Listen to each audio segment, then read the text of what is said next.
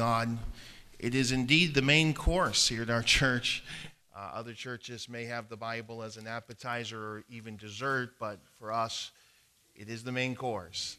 And so we want to know what God has to say. John chapter 3, notice what the scriptures say here in verse number 1. Familiar passage of scripture and a simple message this morning. John chapter 3 and verse number 1. The Bible says there was a man of the Pharisees named Nicodemus, a ruler of the Jews. The same came to Jesus by night and said unto him, Rabbi, we know that thou art a teacher come from God, for no man can do these miracles that thou doest except God be with him. Jesus answered and said unto him, Verily, verily, I say unto thee, except a man be born again, he cannot see the kingdom of God. Nicodemus saith unto him, How can a man be born when he is old? Can he enter the second time into his mother's womb? and be born? Jesus answered, Verily, verily, I say unto thee, except a man be born of water, this is a physical birth, and of the Spirit, that is a spiritual birth, he cannot enter into the kingdom of God. Verse number six defines that. That which is born of the flesh is flesh, and that which is born of the Spirit is spirit. Marvel not that I said unto thee, Ye must be born again. Let's pray together. Lord, thank you so much for your many blessings that you've given to us. We're grateful for the opportunity that we have to gather together around your word, and I pray that you would use your word, Lord, in our lives. I pray that you would use your word to direct us in the decisions that we have to make in our life. And Lord, I pray that if there is an individual here this morning who has not made the most important decision of their life, and that is to be born again, I pray, Lord, that you would work in their hearts and in their lives, give them no rest until they trust in you. So, Lord, I pray that you would have your way in our hearts. I pray that you would bind Satan and his demons, that your word would fall on good ground, that it would spring up and grow in our hearts and in our lives, and that it would bear fruit. And we pray these things in Jesus' name. Amen. This passage of Scripture, of course, is dealing with a conversation between the Lord Jesus Christ and a, na- and a man named Nicodemus.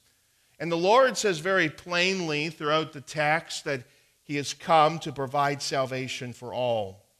You know, the matter of salvation is of vital importance to every person under the sound of my voice this morning. Of course, I would say that it is uh, indeed of utter importance to the entire world. You see, what we do with the gospel will determine where we spend eternity. Now, Jesus describes for Nicodemus how he could be born again, how he could be a Christian. We think about that terminology today, Christian it's very watered down in our society. I, I love the terminology born again. Born again. How you can be born again, how you can be saved. Nicodemus came to God. He wanted to know about the kingdom of God. In John 3 and in verse 17, Jesus tells us that he did not come into the world to condemn the world, but that he came into the world that they might be saved. I want to park it there for just a moment, that terminology there, saved. I, I think that's important. We can be saved. The word saved, uh, it, it comes from the Greek word, which literally means, of course, to keep safe, to be saved, uh, to rescue from danger, or to rescue from destruction. Now, if we think of that idea this morning to be saved, how does it relate to our souls? Why do, why do our souls need to be saved? Why do we need saving today? I read a report of a man who was heading wayward in his life, and um, he got involved with the wrong crowd. He started to take drugs, and his family was really concerned about him and so they all came together and they were trying to help him. And as they sat him down and talked with him about his condition, his direction, the response that he had was simple I don't need saving. I don't need saving. You know, it's hard to save someone if they don't realize they need saving. And the Bible says in Romans 3:23 that all of us are sinners today. This includes each of you, this includes this preacher. All of us are sinners. And when we come to the world, we arrive with a, a death sentence. Romans 6.23 teaches us that the wage of our sin is death. And Romans 5:12 the Bible says by one man sin entered into the world and death by sin so death passed upon all men for all have sinned. And because of the very fact that we are sinners, it means that we are also separated from God. And therefore, we need to be saved today. You see, if we die in our sin, we will spend eternity separated from the presence of God. And no thinking person wants that to happen. God doesn't want it to happen. God wants us to be saved. The Bible says that God is not willing that any should perish, but that all would come to repentance. Now, Nicodemus wanted to know how to be saved. He wanted to know how to enter the kingdom of God. I, I want to take a moment here and, and kind of give you a background of this man named Nicodemus. Nicodemus was a ruler of the Jews. Uh, I think a comparable today would be to be a senator or, or uh, to be, uh, he was a member of the Sanhedrin. And so he was a high official uh, within the Jewish culture. The Bible says also that he was a Pharisee. It means that Nicodemus was a religious man. He uh, tried to approach God by keeping the law and the rituals of the Jews. Uh, he was a master in Israel. The Bible says in John chapter 3 in verse number 10, it, it means that uh, Nicodemus held a, an official position of one of the highest ranks, that he was either a, a leading official or he was uh, a leading teacher in Israel. Uh, as we study the life of Nicodemus, we realize that Nicodemus was apparently a, a wealthy man. In John chapter 19, the Bible says that Nicodemus spent a great deal of money uh, on the burial of Jesus. Now, Nicodemus was silent at the trial of Jesus, uh, saying nothing to defend the Lord, but he boldly stepped forth after the Lord's death and resurrection. And we read about that in, and again, John chapter 19. Now, the Bible also says that Nicodemus came on behalf of other people and also uh, on behalf of himself. That we don't know if that was friends or family or other Pharisees that uh, looked at the life of the Lord Jesus, but as we think about what the Bible says about, G- about Nicodemus, he responds by saying, We know that thou art a teacher come from God. And so there were others that kind of sent him as a representative to find out who this man Jesus uh, is. Now, the Bible also says that Nicodemus came to Jesus at night. And so he apparently was afraid of the other leaders who opposed Jesus. In fact, in John chapter 19, as John mentions Nicodemus, this is also mentioned of his fear. The Bible says in John 19, verse 39, and there came also Nicodemus, which at the first came to Jesus by night. And so Nicodemus was afraid. And he comes to Jesus uh, at night and he acknowledges Jesus as a teacher from God. He saw the miracles that, that, that Jesus had performed. And he knew that no one could do what Jesus did except God uh, be with him. And so Nicodemus comes to Jesus. In, in essence, he's asking Jesus a question. He's saying, Who are you? Who are you? Who are you? Nicodemus was seeking for truth. He wanted to know truth. I was talking to a man several years ago in this very building. A man was working here I was a contractor and doing some work, and I gave him the gospel, and he was telling me about what he had believed about evolution. And uh, he made this statement that I will never forget. He said, Listen, if I could have been there when Jesus was resurrected, uh, I would believe, if I would have been there with Jesus and his teaching and to see his works, I would believe. And I thought it was ironic for someone to say this as he believes that the world was created by nothing, by a big bang, by chance. And I don't believe that he was present when the world was created either. And so he really does reveal his faith, but his faith was in the wrong thing. And here Nicodemus steps out and he wants to know what the truth is. He wants to know what the truth is. I think we can learn some things from this passage of Scripture. Let's begin, if we could, by understanding God's promise of salvation. God's promise of salvation. The Bible says in John 3, in verse number 3, Jesus answered and said unto him, Verily, verily, I say unto thee, except a man be born again, he cannot see the kingdom of God. Now, Jesus told Nicodemus that if he wanted to see the kingdom of God, if he wanted to see heaven, then there was a divine necessity that had to take place. Now, understand when Jesus is speaking here, he's not giving an option or a suggestion, he's giving to us a divine necessity. And this divine necessity is simple. Jesus said, Nicodemus, if you want to be with God, then you must be born again. His spirit had to be made alive because he was dead in his sins. Now, this indeed is a wonderful promise that we find in the Bible. It's an old promise. In the beginning, when God made Adam and Eve in his image, and Adam decided to sin against the Lord, God made a promise in the Garden of Eden. And we can read about that all the way back to the book of Genesis in the third chapter in verse 15. And God's promise was simple it was this He would provide a means of salvation through the seed of the woman. But think about this God's plan of salvation goes even further back than the Garden of Eden.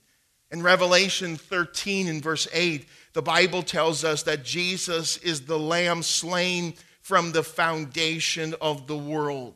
And Peter takes it even a step further. He says in 1 Peter 1:20, who verily was foreordained before the foundation of the world. These verses tell us that before there was ever a sinner to save, before there was ever a sin to cleanse, the Lord had already formulated a plan to redeem sinners. This is the heart of God, folks. God has given us a promise. He wants to save us. I heard the story of a man who had worked his entire life. He worked hard his entire life and he saved all of his money. And uh, he had become a real miser. He, he didn't want to share his money with anyone, and he didn't even want to share his money with his wife. And just before he died, he asked his wife to put all of his money in the casket with him uh, when he was buried. And, and his wife was a good wife, and she had promised to do so.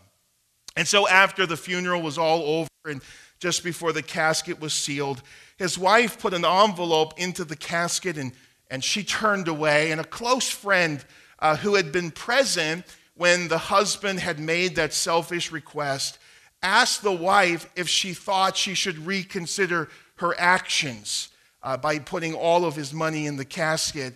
To which the wife responded, I cannot break my word. So I wrote him a check. the reality is, God always keeps his word. And God always keeps his word completely. You know, in the New Testament, there are glorious glimpses of the promise of God to save. Let me read some for you. Isaiah 43 11. I, even I, am the Lord, and beside me there is no Savior.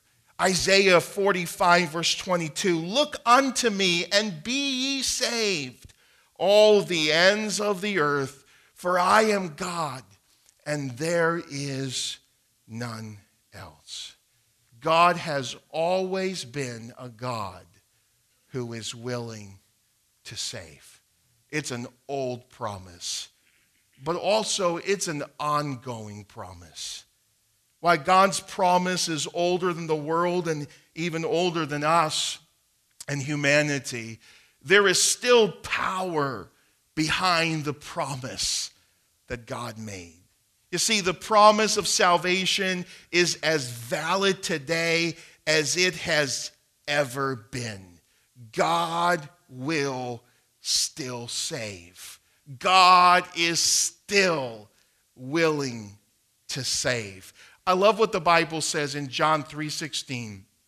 It says, "For God so loved the world that he gave his only begotten son that whosoever, I love that word. It still rings true today. That whosoever, if we call upon the name of the Lord, he will save us today. No matter your past, no matter your background, no matter where you've come from. Listen, God is willing to save. Whosoever, that includes me, that includes you. It is an ongoing promise but it is also an open promise. You see, God's promise of salvation is not limited to a select few, it is a promise that is offered to all. The Bible says, And the Spirit and the bride say, Come.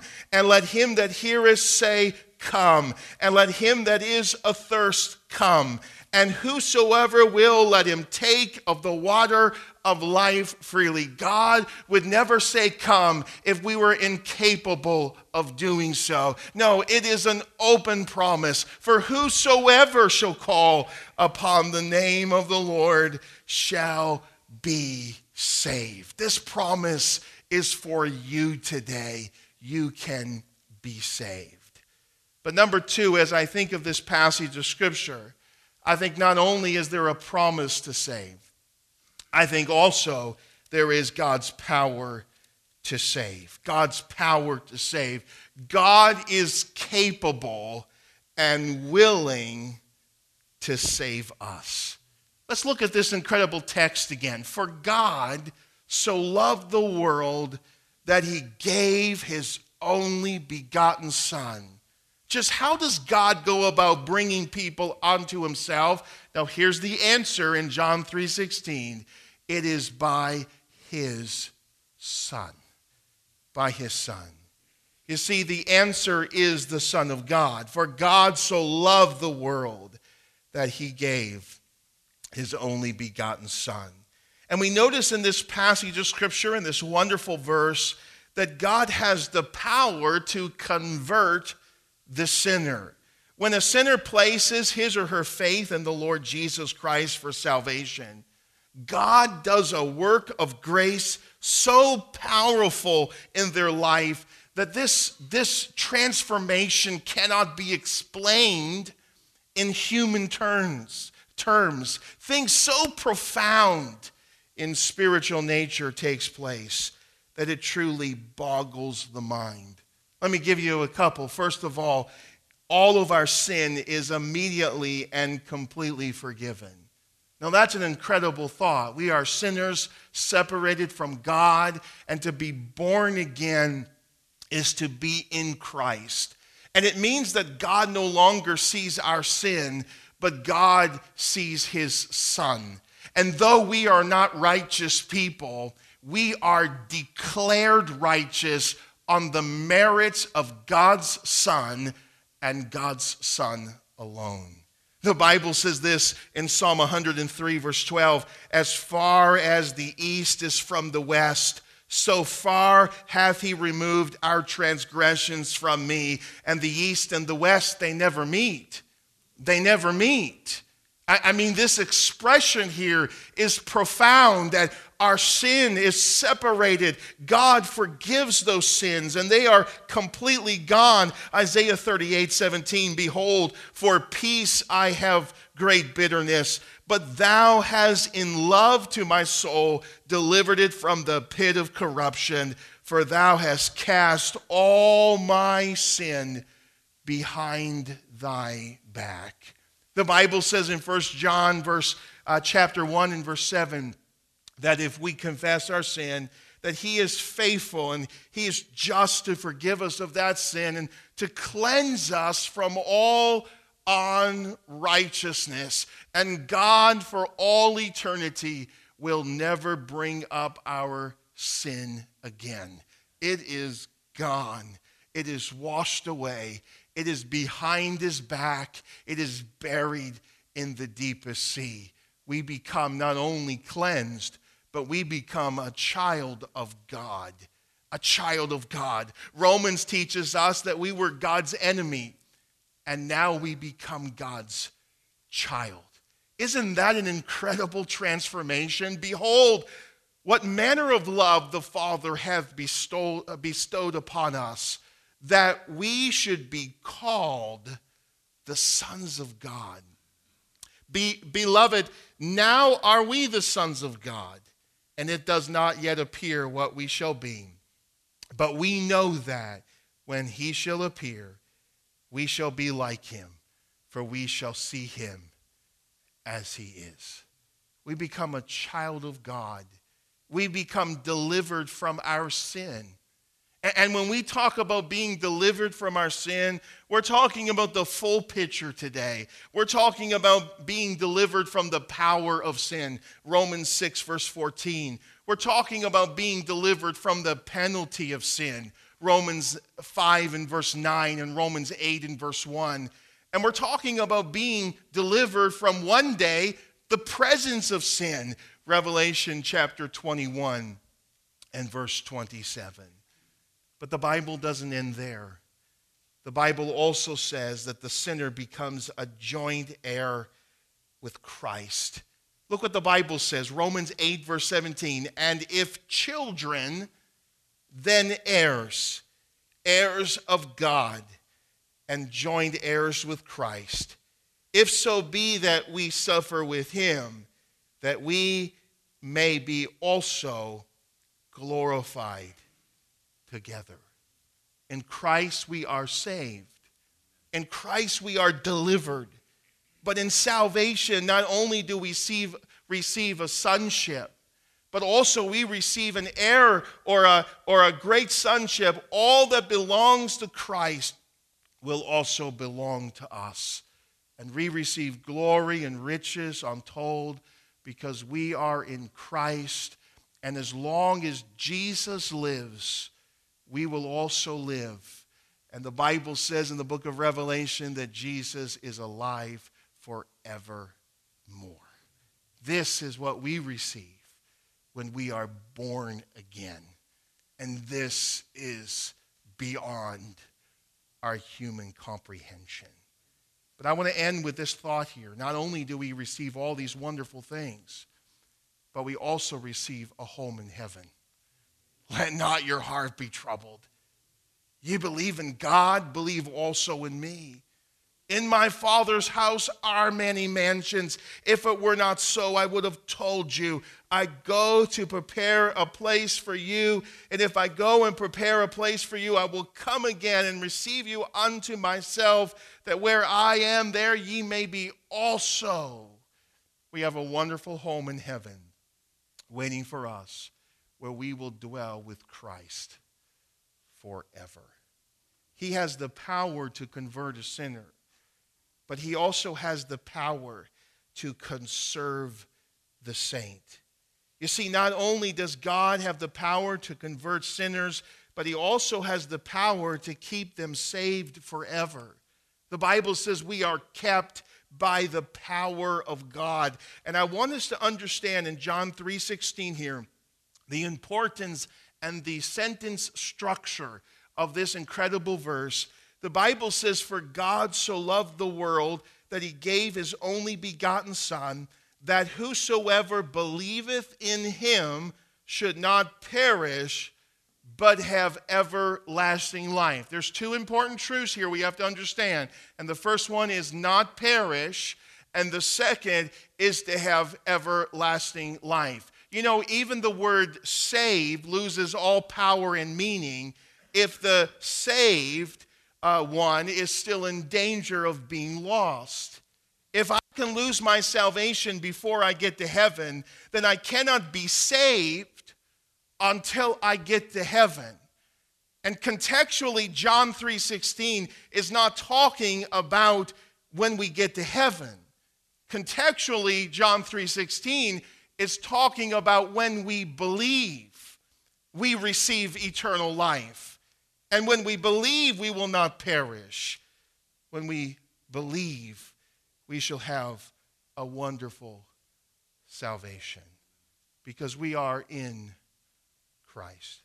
Let me give you my third point, and I'll be done this morning. Let's think about God's provision to save. God's provision to save. Back in our text here, for God so loved the world, now here it is, that he gave. You know, when we think about the love of God, it's that Greek word that's used, the agape love. And in the English language, love is so watered down. We use love for everything. You know, we talk about loving pizza, and in the same lips, we talk about loving God. And, and we talk about loving, you know, uh, the Toronto Maple Leafs, and in our same lips, we talk about loving our wife. And, and, and, it's just such a watered down word today, the word love. But in the Greek language, it had so many more layers. And, and love had meaning for loving our wife and loving our brother and a sensual love. And it also had a meaning for a sacrificial love or God's love. And that love is the agape love. And the Bible says that God agape loved us. That's that selfless, sacrificial love. But it wasn't just, the Bible doesn't say that God loved us or loved the world. It says that God so loved. He, he had to add, add an adverb in there. And an adverb tells you how much or how many. How, how much did God love us? He so loved us that he gave of his only begotten. And that, that phraseology there, begotten, is, is it, it talks about of, him, of himself that Jesus is God, begotten of himself, that, that God loved us so much. Don't miss this. He loved us so much that he gave himself to us. That God became a man and he entered the sin cursed world. And then he died, and, and not just he humbled himself to die, but he humbled himself in the way that he died. He died the way of the cross.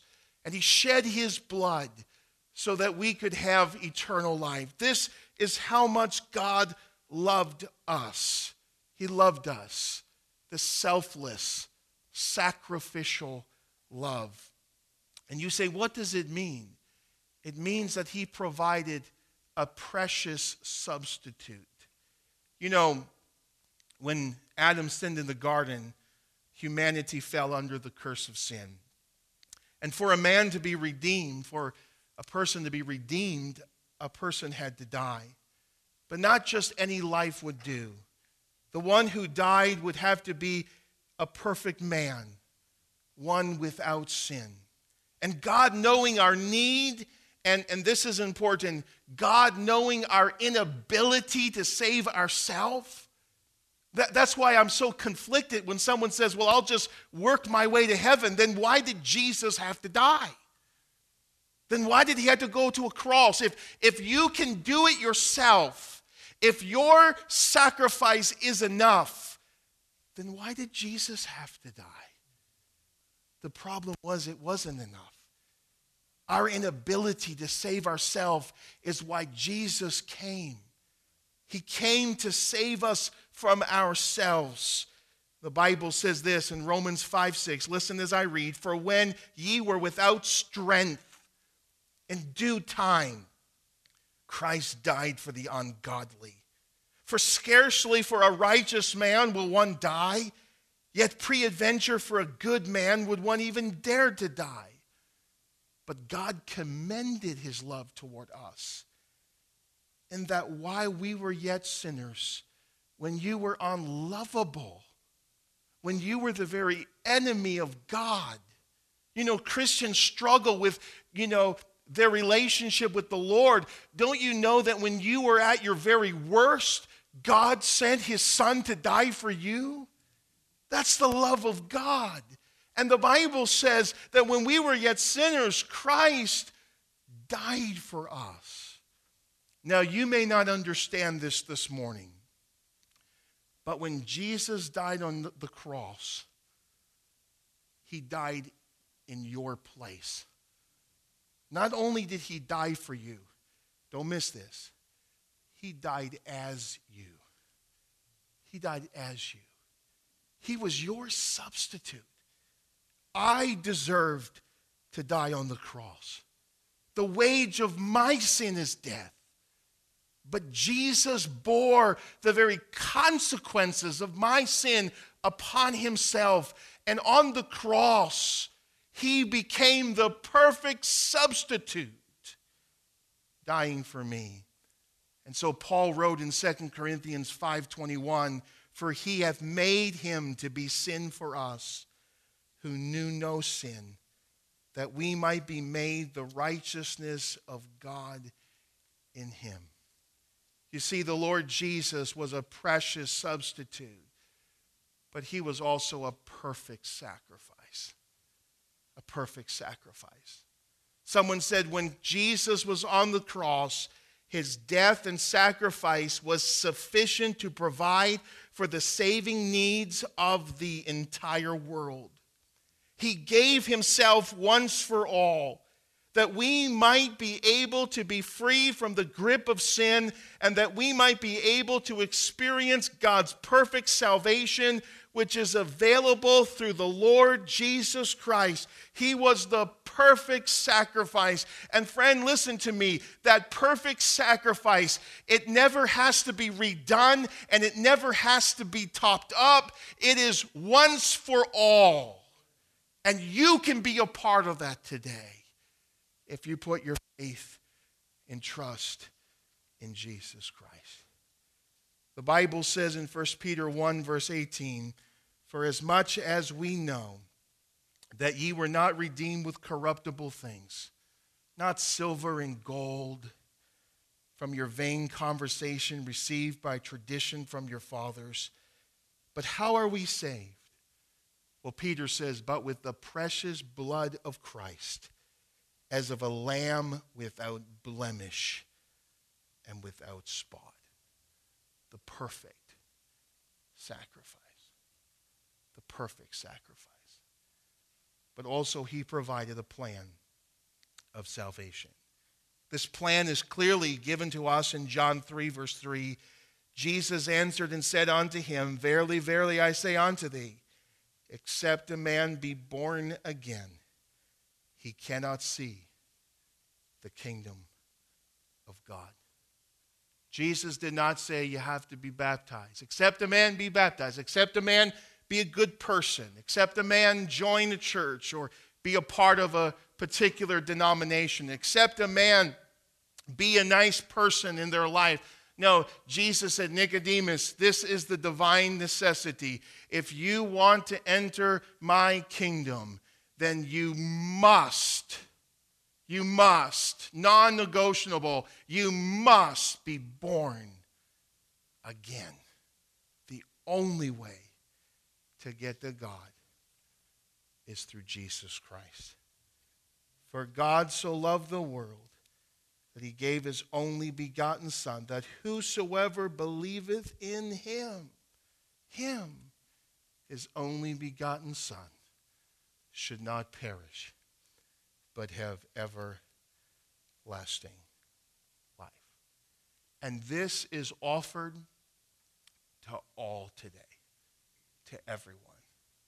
I recently read a story of a, a big lump of something lay for centuries in a shallow pool in North Carolina.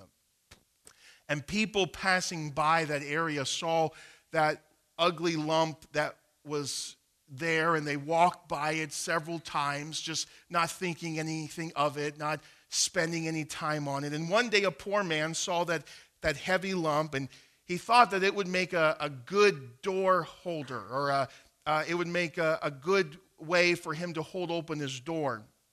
And so he decided to take it home. A few years after that, some scientists were in the area and they noticed it sitting by the man's door. And they stopped to take a, a closer look at it. And after a long time, they identified that lump as the biggest piece of gold ever found east of the Rockies. Now, a lot of people, they look at the Bible or they look at the Lord Jesus and they, they will say, well, yeah, I believe that Jesus is a historical figure. Uh, some will say, yeah, I believe that Jesus was a good teacher. Others will say, yeah, I believe that Jesus was probably a, a prophet. But, friend, I'm here to tell you that Jesus is more than all of those things. He is God, and He died for you. And you can have life today and you can be free from the penalty of your sin. You can be saved today if you believe you need saving through Jesus Christ. For whosoever shall call upon the name of the Lord shall be saved. That's a wonderful promise. It's an old promise, but it's available for you today. God help us. Let's pray together. Lord, thank you so much for your word. And we're